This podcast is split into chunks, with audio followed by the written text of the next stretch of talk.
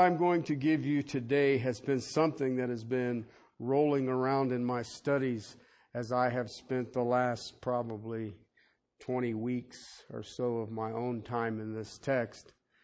Um, and, it, and it always kept coming back around, back around, back around.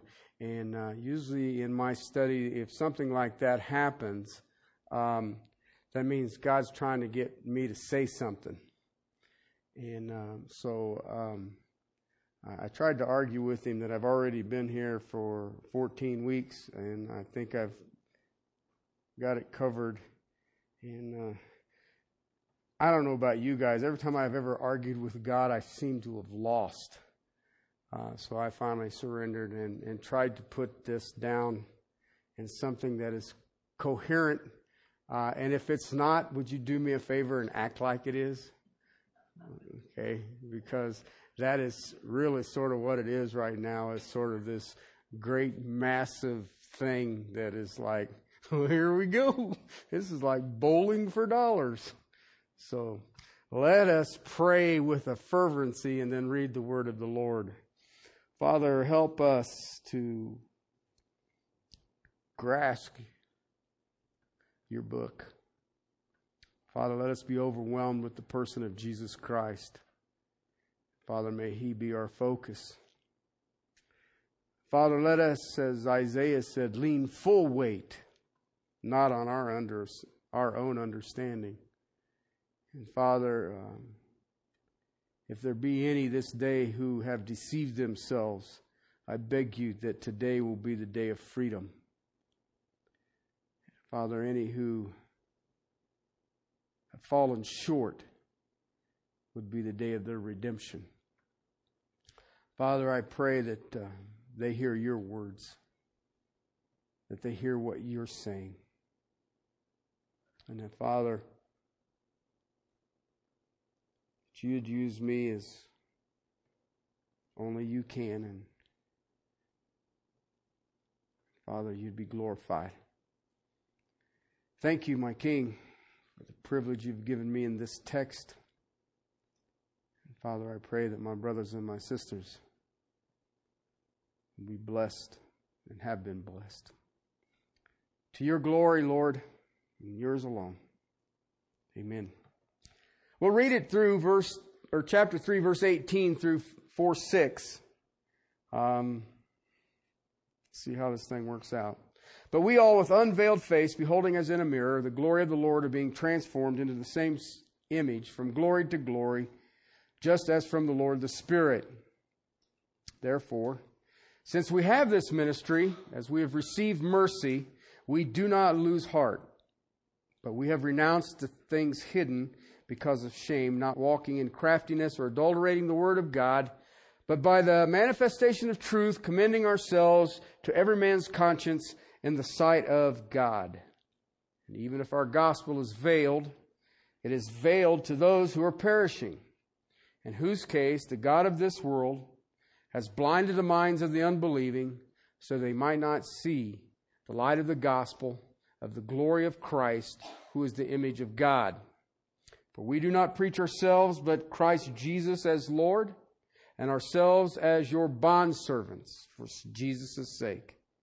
For God, who said, Light shall shine out of the darkness, is the one who has shown in our hearts to give the light of the knowledge of the glory of God in the face of Christ. We have spent some time on here. There, you have an outline on the back of your bulletins, eight points on the face of Jesus. And when we look at the face of Jesus, we know that it is a clear look. We also know that it is a look that transforms. We know that it is a look that strengthens. It purifies, and it is a look at the loving of truth. It is a look that is actually a privilege. It is a look that humbles, but it is a look that is granted sovereignly by a holy God. I have heard and watched and been involved in the ministry and, and, walking with the King for a number of, actually, decades, I guess it has been. And one of the things that I have watched in the evangelical church, uh, and I'm not talking about the doodahs. I'm, I'm talking um, people who have a fundamental understanding. Um,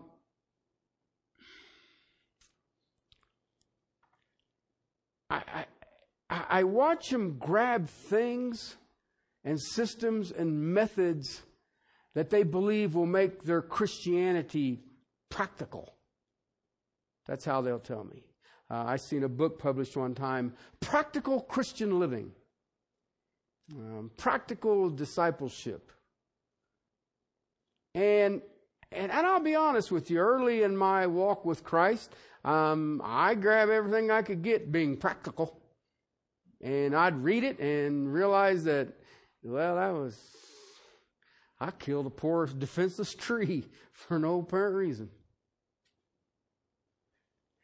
And then as I have spent my days and, and time that God has blessed me with, it dawned on me that this book, the Bible, the Holy Bible, is probably the single most practical book on the planet. And as I have looked through this, well, actually, chapter 3 and chapter 4 is where I've really been hanging out at. I can't think of anything more practical to a Christian and yet, so few even understand the difference between the Old Covenant and the New Covenant. And yet I read it, and I, pretty simple. We are adequate in ourselves to consider anything as coming from ourselves. Where did our adequacy come from?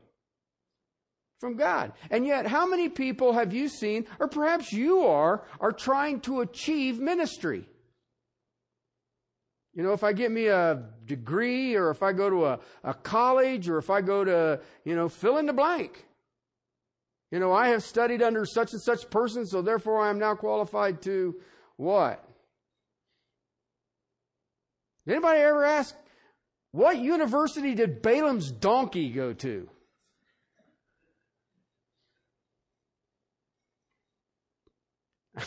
Same one Terry did. Everybody knows that. but then I start thinking about it, and you know, and we, as collectively as a, a fellowship, we went through the letter to the Hebrews, and and it dawned on me that that is probably the simplistic of it is being fixed on Jesus, the author and finisher of our faith. Now, that's not a very publishable book. I mean, because it's one page, but it is a quick read. And when I, I think about the Christian life, and, and, and I'll be honest with you, I think about every one of you. Daily, you cross my minds. Because you're out there living your Christian lives. That's what you do. You walk out of here you take his name, and, and when I think about the Christian life, it is this, it is so complicated, it is being focused on Christ. That's it. I know you thought there was more to it. But I watch us today and we think that there's something mystical or attainable, or if I do this or I do that. Um, no. I focus on Christ. I focus on Christ when I'm working on motorcycles. I focus on Christ when I'm hanging light fixtures. I focus on Christ when I'm trying to figure out how to fix my car. I focus on Christ when I cut the grass. I focus on, I wasn't focused on Christ when I was killing them wasps. Sorry. I was trying to defend myself. okay. It was, stay away, stay away. Okay. And it's one of those that would have been great on YouTube. But anyway, when I think about the Apostle Paul, one of the things, and, and I can probably honestly say, I spend more time with the Apostle Paul than I probably do any individual. Okay, because I'm always reading what he's saying and trying to soak it in. I'm meditating on it. I'm chewing it up, and I don't know about that. Um, well, and it's you know, on Wednesdays I'm teaching First Timothy, and never mind. I'm teaching out of the book of Romans on Sunday night and Corinthians on Sunday morning. Who else are you reading? but the thing about the Apostle Paul that probably amazes me the most is he was always looking into the face of Jesus Christ. And it really didn't matter what was going on. That's what that's his view. That was his focus. There wasn't anything else, and there was nothing able physically, emotionally, or spiritually could even move him from it. I was thinking about 2 Corinthians 11, 23 and following, where he goes through all of the stuff that's going on in his life. Danger in the country, danger from his countrymen, danger from strangers, beaten with rods, shipwreck, a night in the deep. He was living his life with no guarantee of tomorrow. He was living his life where he didn't even know if he was going to get through the day. Who would kill me? He was a marked man. And yet, he continued to press on because he had a very simple idea. I'm just going to keep looking at Jesus.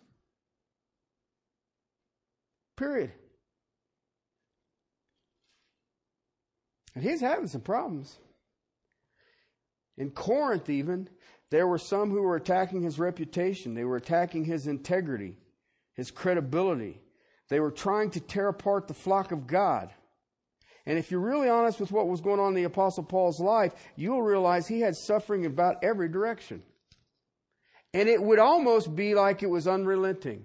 He woke every day as if it would be the end.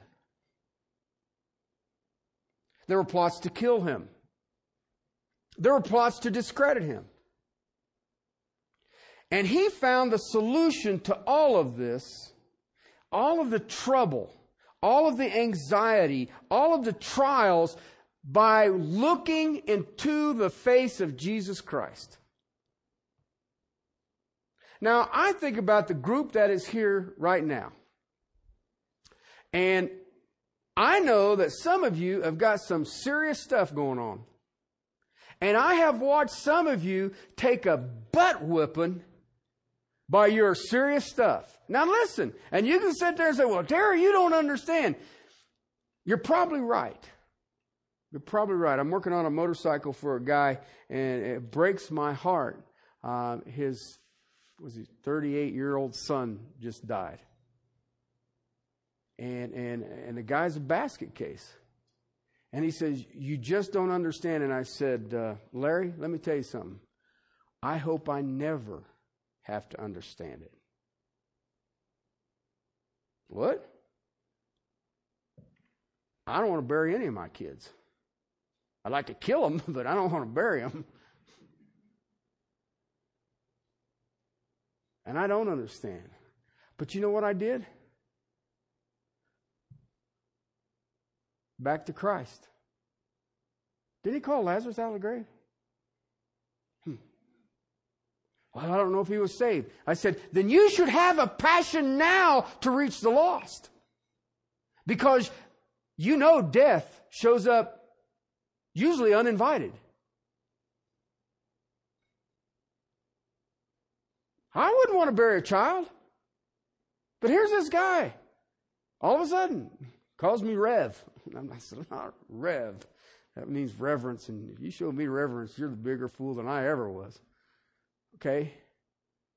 He's a good guy. He grew up in a church, hasn't been in church, and there he is. He's standing out here trying to figure out how do I deal with this heartache? And and people don't get it. Look into the face of Jesus and there is no heartache. There's none. I'm telling you that because I've had to live it.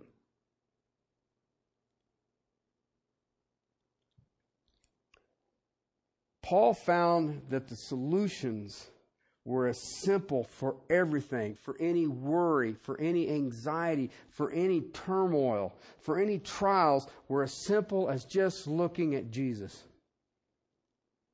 318. What does it says? But we all, with unveiled face, behold as in a mirror the glory of the Lord. Have you ever thought about it? Let me ask you a question. What encourages you? Be honest, you're in church today. Jesus, my Bible. But I'm going to ask you seriously, have you ever evaluated in your day what encourages you? You ever thought about that? What encourages you? What brings you joy?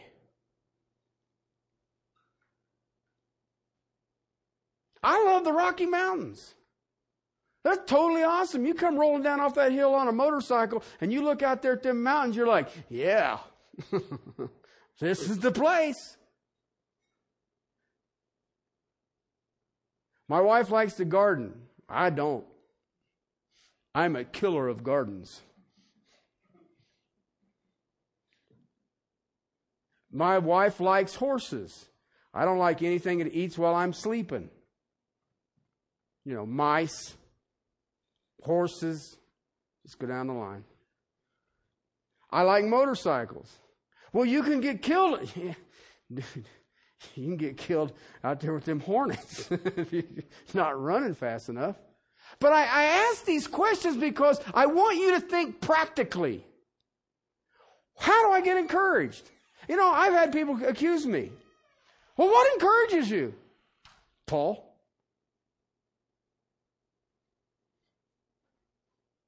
I didn't say Job. I mean, come on now. Paul encourages me. Well, but what about around here? Well, wait a minute. If you've got the apostle to the Gentiles encouraging you, what about around here? Have you ever thought about that?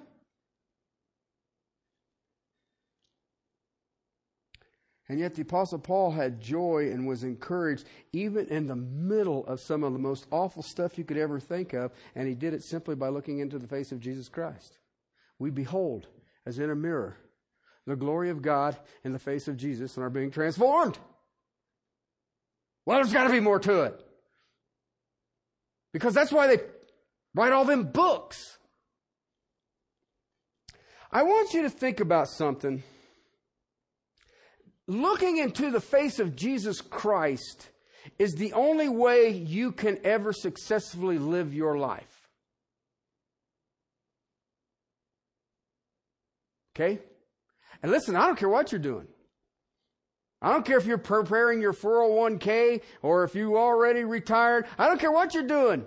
I don't care if you're counting on your kids, your grandkids, or baby kids. I don't, I'm going to get married. Well, good for you. It will go downhill. Why? Because the only way you can live your life successfully and have encouragement continually and joy continually, regardless of what is happening in your life, is looking into the face of Jesus. I want you to understand something about this. When I put this outline together, it's been a few months ago. I, I, I never thought about it, but I've been reading some other guys, and, and this is objective. This is not subjective. Okay, what do I mean by that? Too many people go to the Bible thinking that it's some mystical image thing that you're going to run into. You know, there's some kind of clouded spirit will begin speaking like you see on some of these uh, movies. Okay? When you look into the face of the Lord, it is revealed in Scripture, you will find that He is real. And it isn't this cosmic genie thing that you think it is. This is a person who the span of his hand is creation and the water fits in the hollow of his hand. A sparrow does not fall and he does not know it and he knows the hairs of your head. And he has promised you and I that when your faith becomes sight, you will know as you are known. That ain't some mystical, wow, man, thing. That is legit. That is straight up. It is the glory of God. And as I keep looking into the face of Jesus, I start seeing the manifestations of, and the uh, attributes and the nature of who is God. And you know what happens? You start trusting Him more and more. Because all of a sudden he gets bigger and bigger. Sort of like a, little sponges that the banks used to give out, flat, shaped like a dollar. And if you put your money in our savings account and you dip this thing in water and all of a sudden, it swells up into a sponge. What a racket. Okay? Jesus keeps getting bigger and bigger. Too many of us right now are Bible head smart and completely spiritually ignorant. And I say that as lovingly as I can. And everybody says, well, that's pretty, pretty lovingly, dude. I know the knowledge, but you know what? Your lives say you don't trust it. Because as soon as something broadsides you, what do you try to do? Fix it instead of looking into the face of Jesus Christ saying, this is the attributes of God and he will carry me through this. Lo, he is with me always, even to the end of the age. Even though he strike me dead, I will bless the name of the Lord. But you know, you don't wake up one day and say, you know, I'll memorize the whole Old Testament and I'm ready.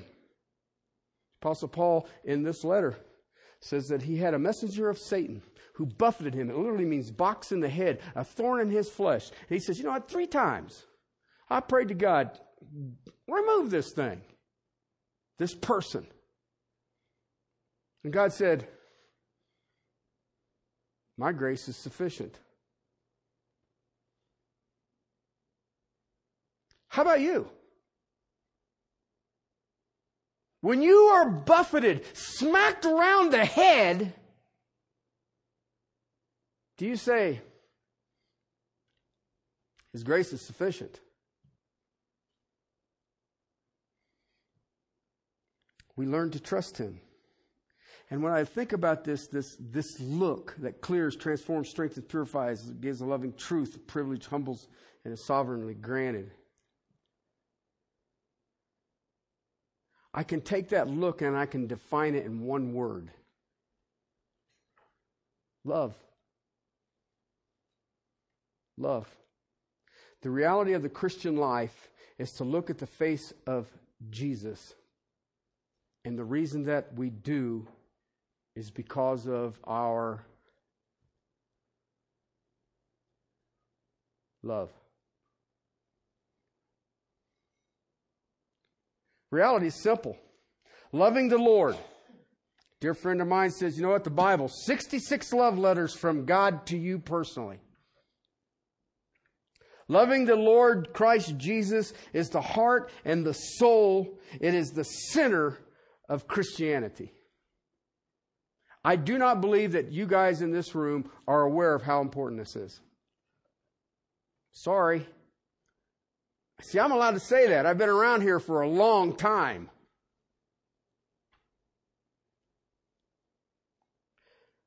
The love for the Savior is present in every true Christian. Go back to 1 Corinthians 13, you will note that love defined there in 13, love is a verb. It is an action. It's not icky sentimentalism. Oh, oh, flutter, flutter my heart. That ain't love. That's palpitations.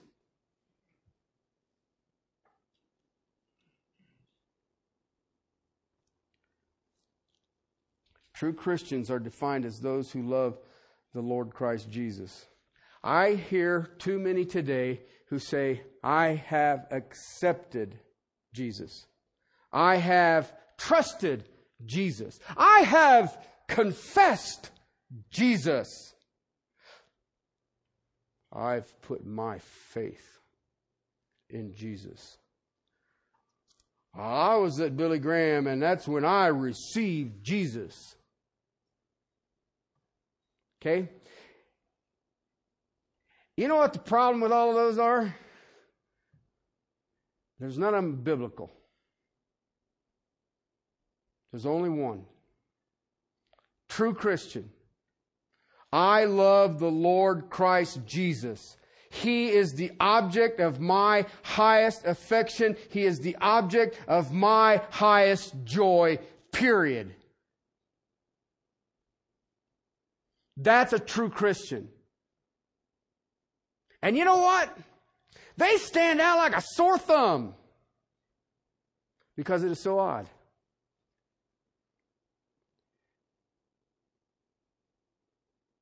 My greatest devotion is the Lord Christ Jesus. My greatest desires, my greatest interest is the Lord Christ Jesus. That is the love that I'm talking about. I'm not saying, well, hmm, Sunday, it's going to be really hot. Maybe that swamp cooler ain't working. I'll watch Charles Stanley. I don't hear no love. I don't hear no love.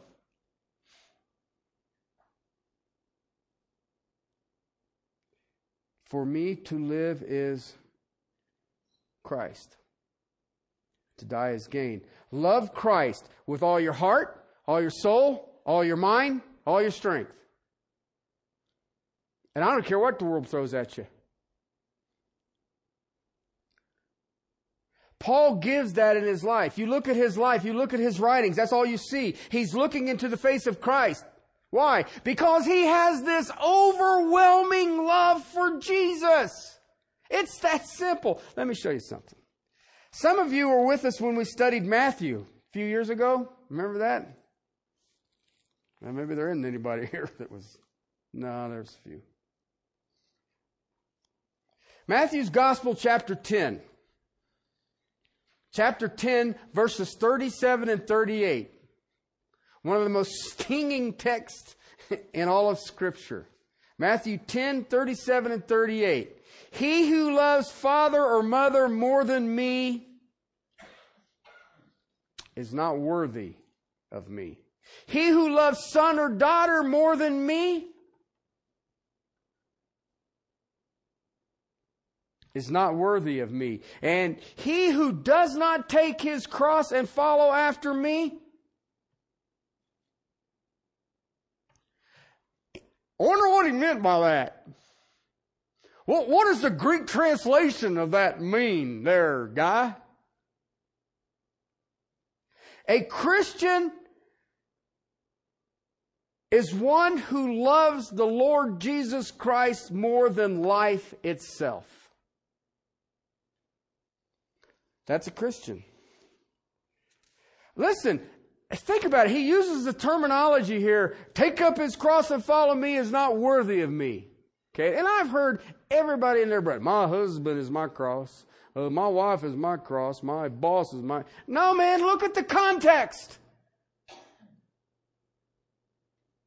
There should be nothing in this life more important to you than the Lord Christ Jesus. Period. Absolute period. No, no, no negotiations, no loopholes, not your relatives, not your mother, not your father. But you don't understand. My mom, my dad, they're, I'm just telling you, you're not worthy of him. And if you don't like how I say it, then you read it. Then you read it. Father, mother, son, daughter, life, willing to die I'm willing to give it all. More than life. Even family. And if you're not, it's real simple. Not worthy.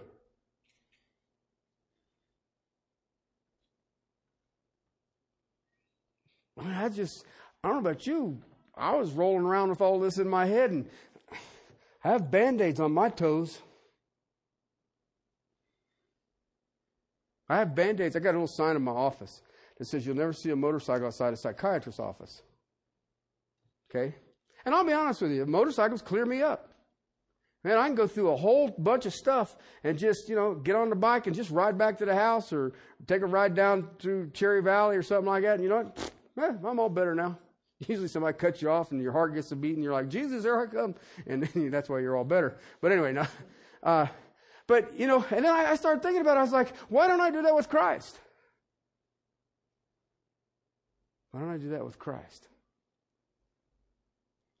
Being a Christian is coming to the place where Jesus Christ is the supreme affection of your life. There's nothing more important. Now, you think about that for a second. You think about that. What is the supreme affection of your life? Because you know what? It's seen. Go over to uh, John's Gospel, chapter 8. John's Gospel, chapter 8.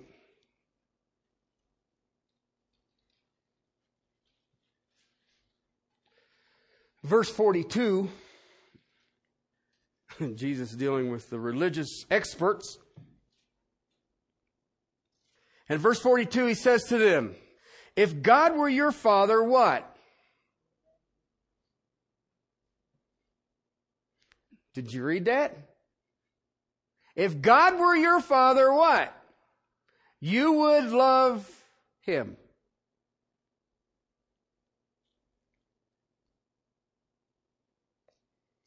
Go on over a little farther.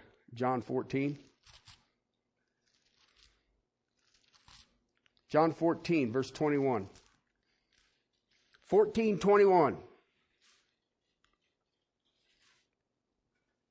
He who has my commandments and keeps them is the one who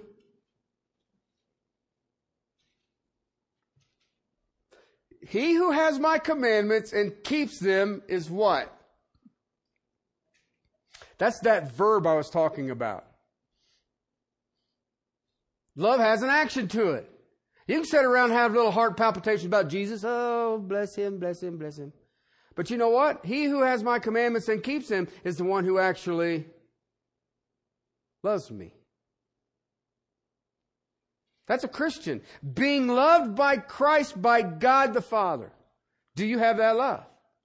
Remember, Romans says the love of God has been poured into your hearts by the person of the Holy Spirit. So it's not like you can't do it. Showing that love by sacrifice, showing that love by a willingness to separate even your family if necessary, to give your life, to obey willingly, to give up of everything that you have, all of your possessions, all of your plans, all of your interests, throw them all away because my love for Jesus Christ is more important than anything. Listen, think about this. John 21. Okay, we always talk about it. All right? Jesus comes to Peter and he's going to restore him. Peter had denied Christ three times. So he's going to restore Peter. All right? He doesn't say, Peter, do you accept me? Peter, do you trust me? Peter, what did he ask? Do you love me? I don't need you to receive me. I don't need you to accept me. There is no better definition for Christianity and or the Christian life than a love for the Lord Christ Jesus. Period. Period. The object of our affection, the desires of our life, what is your focus? You know, um, in uh, scriptures, when you come to the end of a letter or a book, okay, you get the salutations, you know, greet such and such, and Phoebe's coming, and da da. And we, we just kind of read over and we don't really pay any attention to them, do we? We just sort of, da da da, that's the end of the letter. Turn with me to Ephesians chapter 6. Last verse of the letter to the Ephesians. Okay, Ephesians chapter 6, verse 24. Okay, now I want you to think about this for a second. Now, Ephesians is an insane doctrinal book with a lot of practical stuff in it. But I want you to think about this letter and how he ends it. Okay, last verse of the letter to the church in Ephesus. What he says Grace be with all.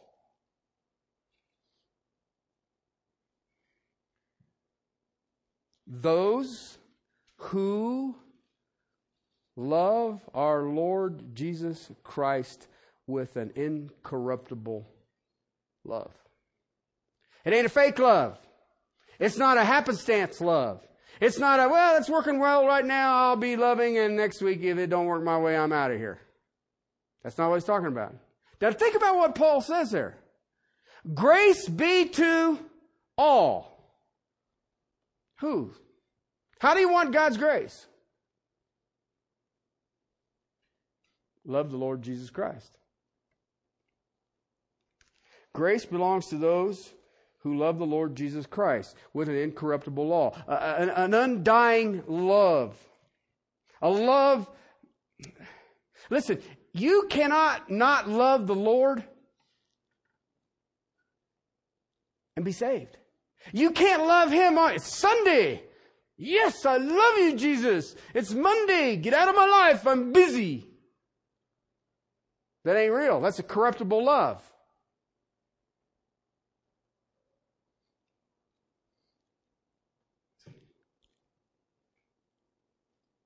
Never goes out and it can't be stopped. That's the love that is incorruptible. You know what? And it becomes an undying love. And then it will eventually, when you step into eternity, it will be an eternal love. A grace to believers and who are believers, and those are the ones who love the Lord Jesus Christ with an incorruptible love. It doesn't go away. Cruise on over. James chapter 1. James chapter 1, verse 12. Blessed is the man who perseveres under trial. For once he has been approved, he will receive the crown of life which the Lord has promised to those who love him. I'm seeing a pattern here. Seeing a pattern here. Those who love him, it isn't that you can't sit around and say, well, I believe. Well, I accept. Or I confess. I acknowledge Jesus. I trust Jesus. You know what? So what? So what? Do you love him with an incorruptible love?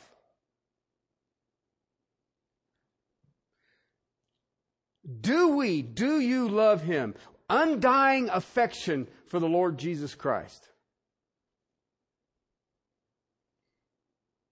And I would even argue it, it should be increasing. The more time you look into his face, the greater that love is going to get.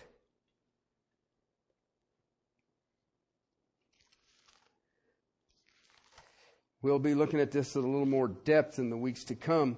In 2 Corinthians chapter 5, verse 14.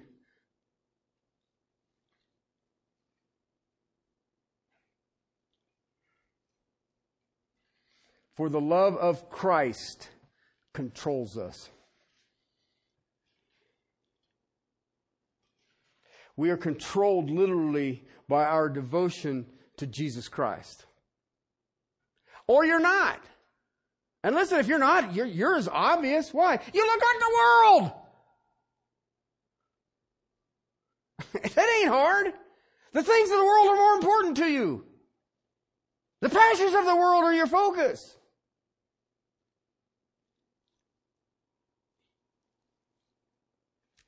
If you love one supremely, passionately, nothing else can take your affections.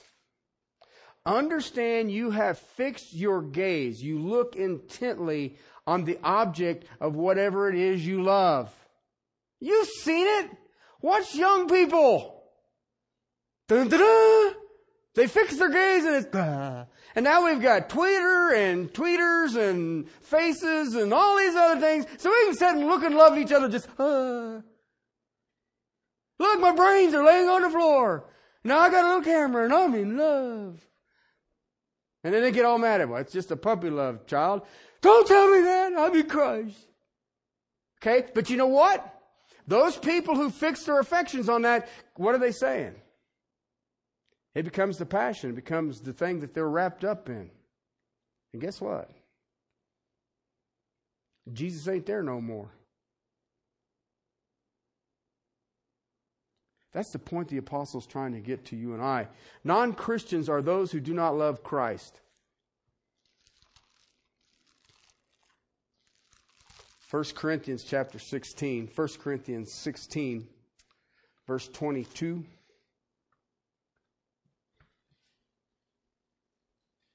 Again, it's one of those conclusions of the letter. We don't really pay that much attention to it. Here's what it said If anyone does not love the Lord, he is to be anathema.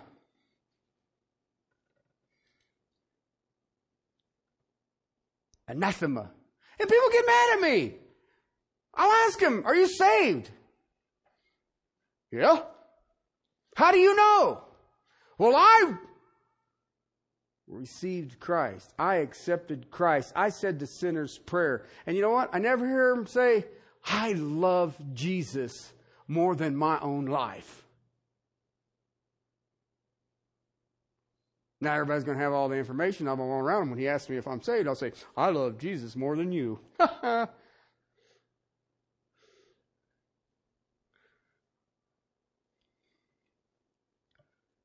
Anathema, a curse, they are damned. Those who are saved love.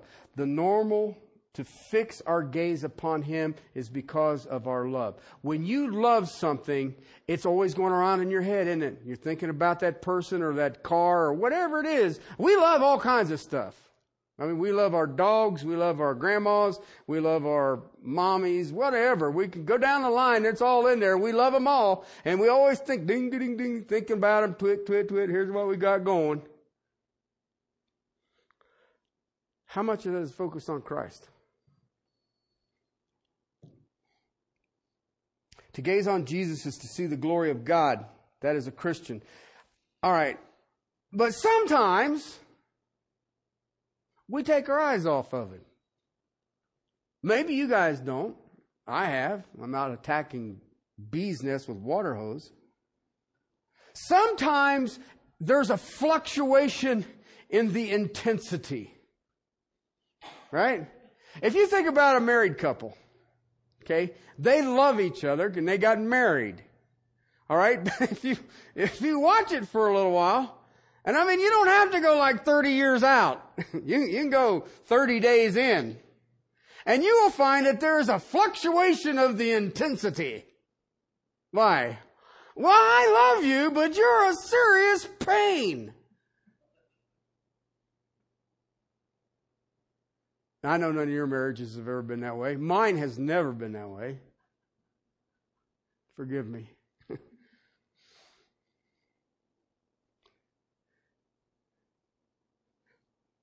Dr. Olford says there are times that our love will wax and wane.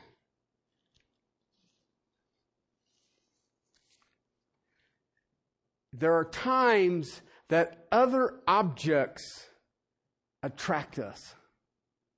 I remember uh, I was down in South America a number of years ago, and a delicacy that they have there is spider monkey.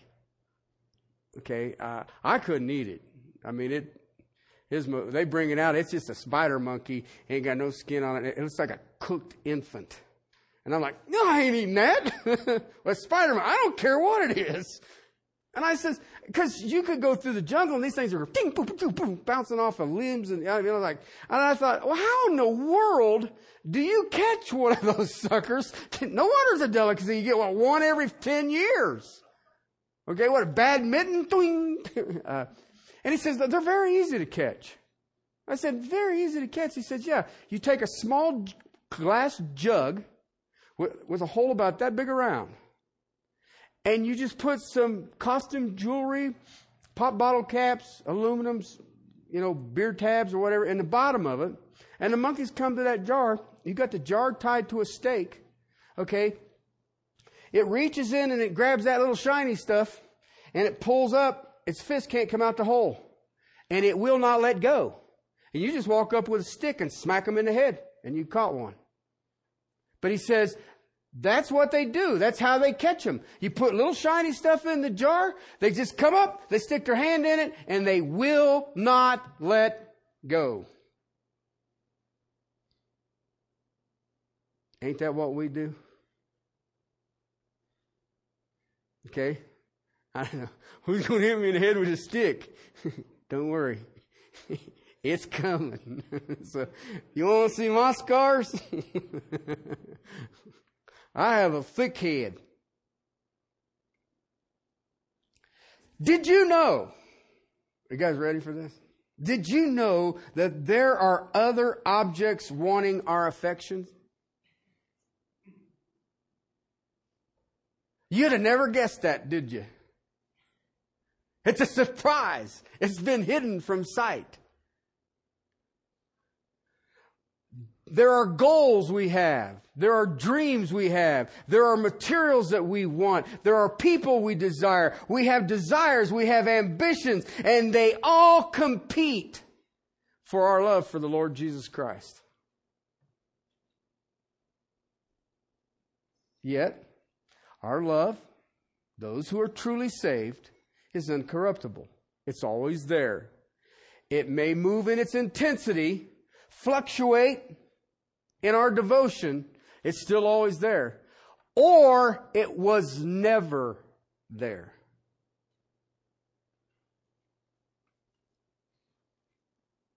When we take our eyes off of Christ, we become extraordinarily weak. And in that weakness, we become extraordinarily sinful. Looking into the face of Christ could be loving the Lord. I want to spend time with Him. I want to see Him more. Do I love Him with my heart, soul, mind, and strength?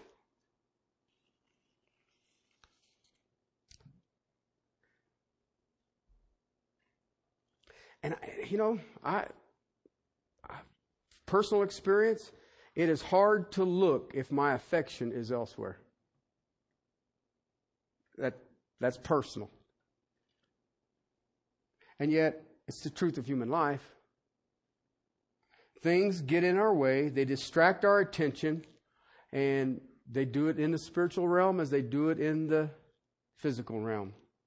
The enemy parades a list of other things in front of us so we can have the lust of the eyes, the lust of the flesh, and the pride of life. And look at this, look at this. If you've got this, you'll be whole. If you've got this, you'll be happy. If you've got this, you'll be encouraged. If you've got this, you'll have joy. If you've got this, you'll have fill in the blanks.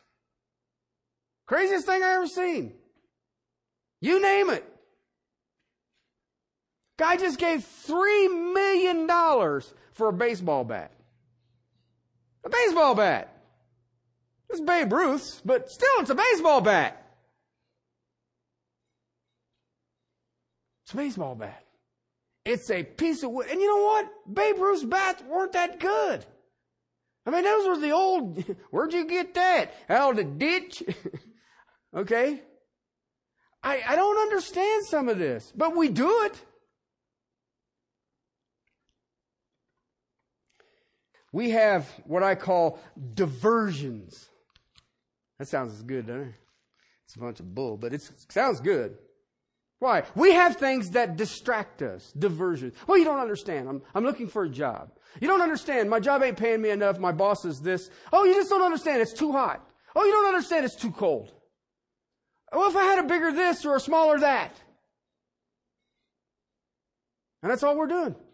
We're just chasing temporal, and it's anything just to distract you. Just, just get your eyes off of Jesus just a few minutes. Why? Because you'll walk over here, and as soon as you're standing over there, you become extraordinarily weak. Peter, perfect illustration. In Jesus' earthly ministry, when he was physically close to the Lord Jesus Christ, he was the bull in the china shop.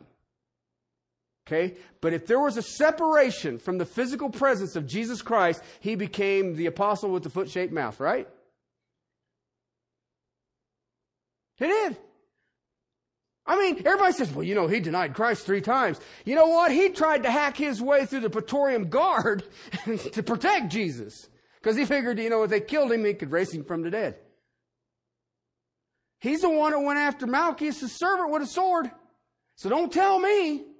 But when he didn't have that area around him, when he got distance between him and Jesus, he become useless.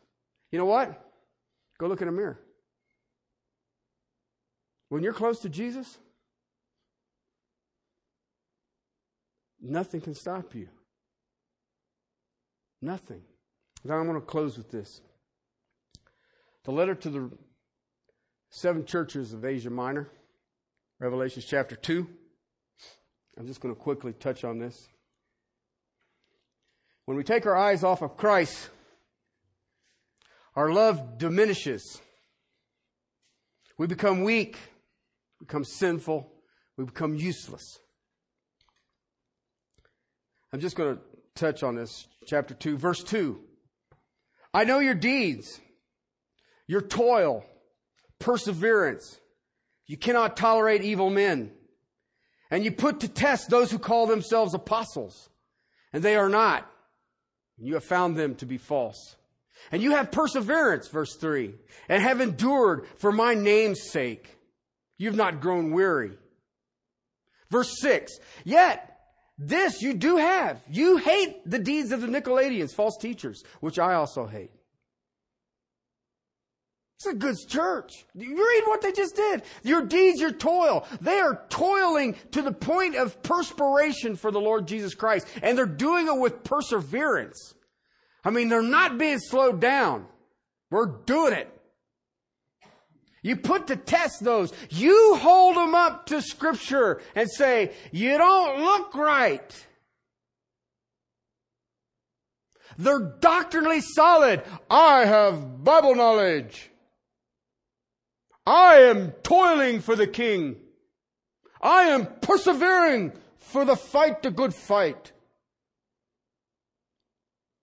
He's, they are measuring those who claim by scripture. How do they stack up? They're not weary. They are concerned of purity. They are concerned about discernment. They are haters of sin. They walk in sound doctrine. They serve and they serve hard. They endure and they are doing much good. Verse 4. But I have this against you. What is it? that you have left your first love.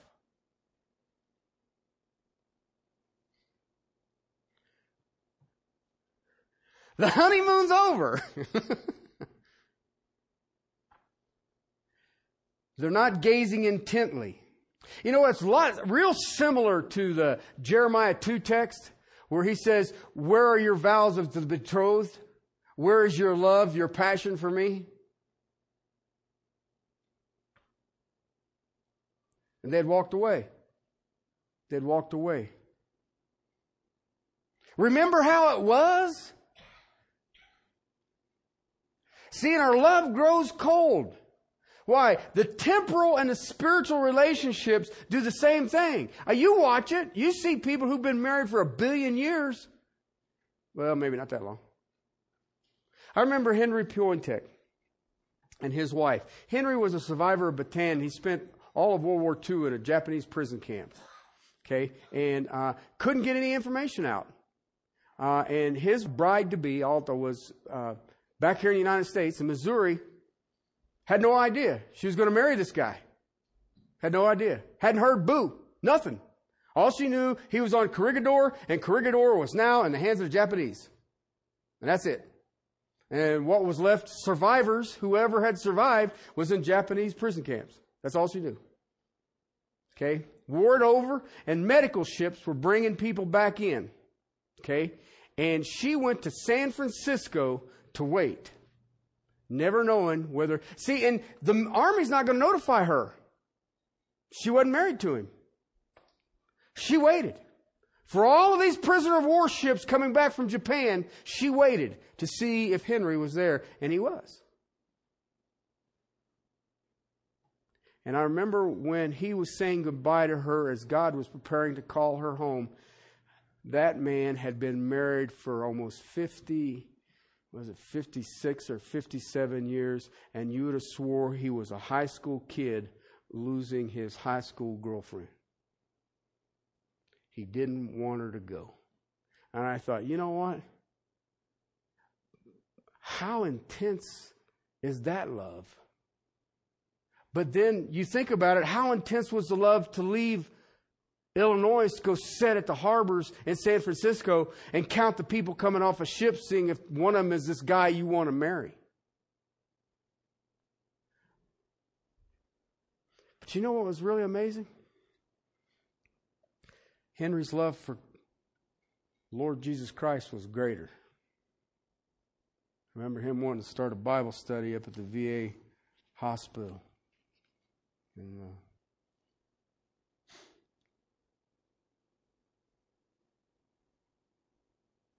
there are times that the things of this world distract us, attract us, deceive us, and we take our eyes off of the Lord Jesus Christ.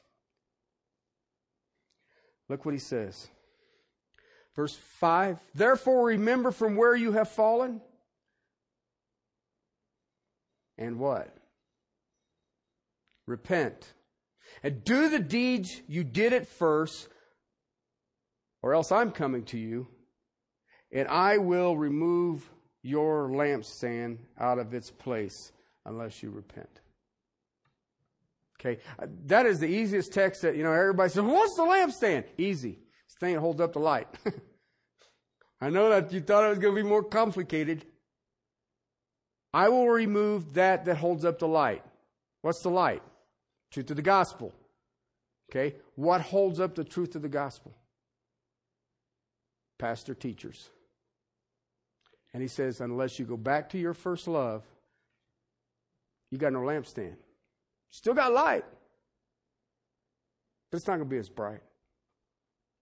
It's not going to be as bright.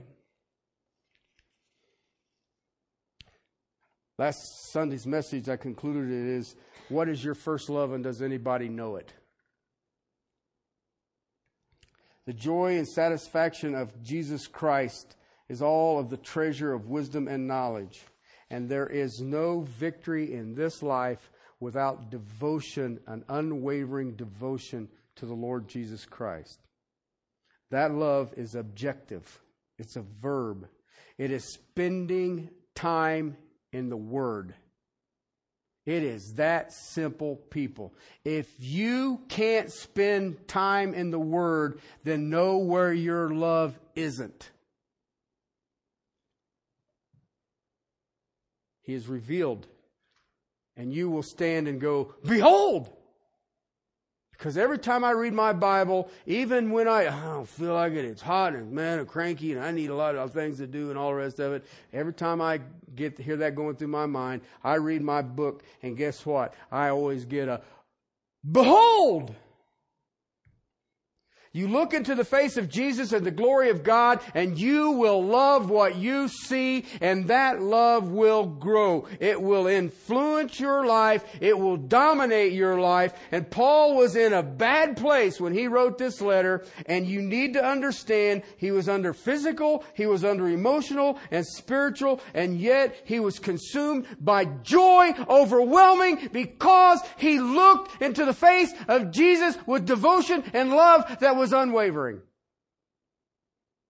He didn't have a counselor. He didn't have a psychiatrist. He didn't take some pills. He didn't do this. He didn't do some booze. He didn't take a motorcycle ride.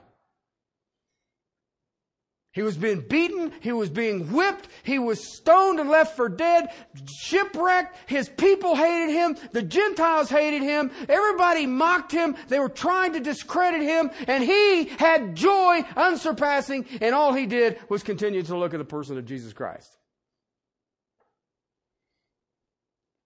Strength, victory, peace is all found not in your circumstances, but they are changed by looking at Jesus Christ and the power of the new covenant.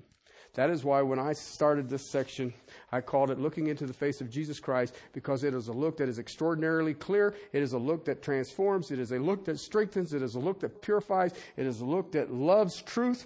It is a look that has a privilege to it. It is a look that humbles. And it is a look that is sovereignly granted by the creator of existence. And it's all based on our love for the Lord Christ Jesus. It is that simple. And if you don't have it, you're either accursed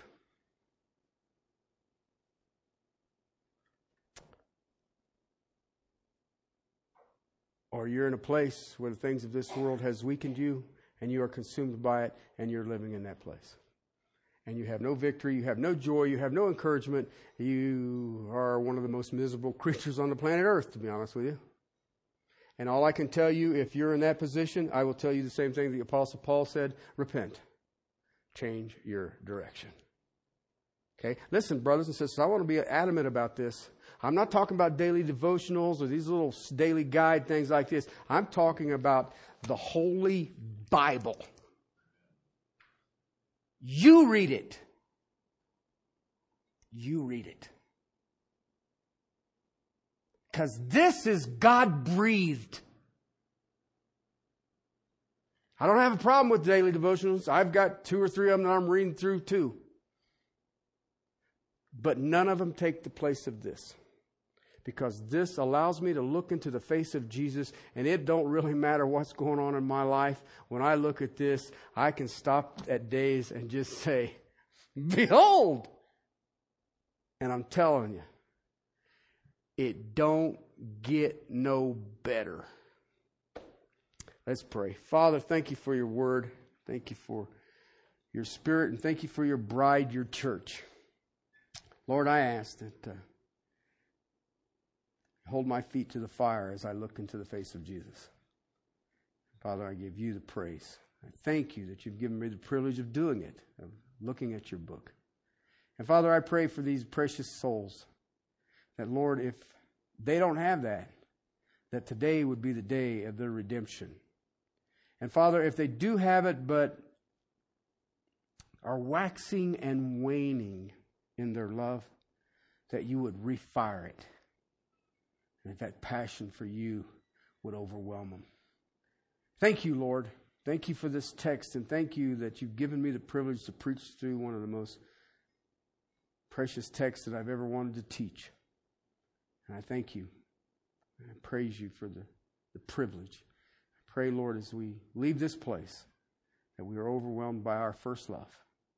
And that, Father, all will see and say, Those are truly children of the King. In Christ's name, amen.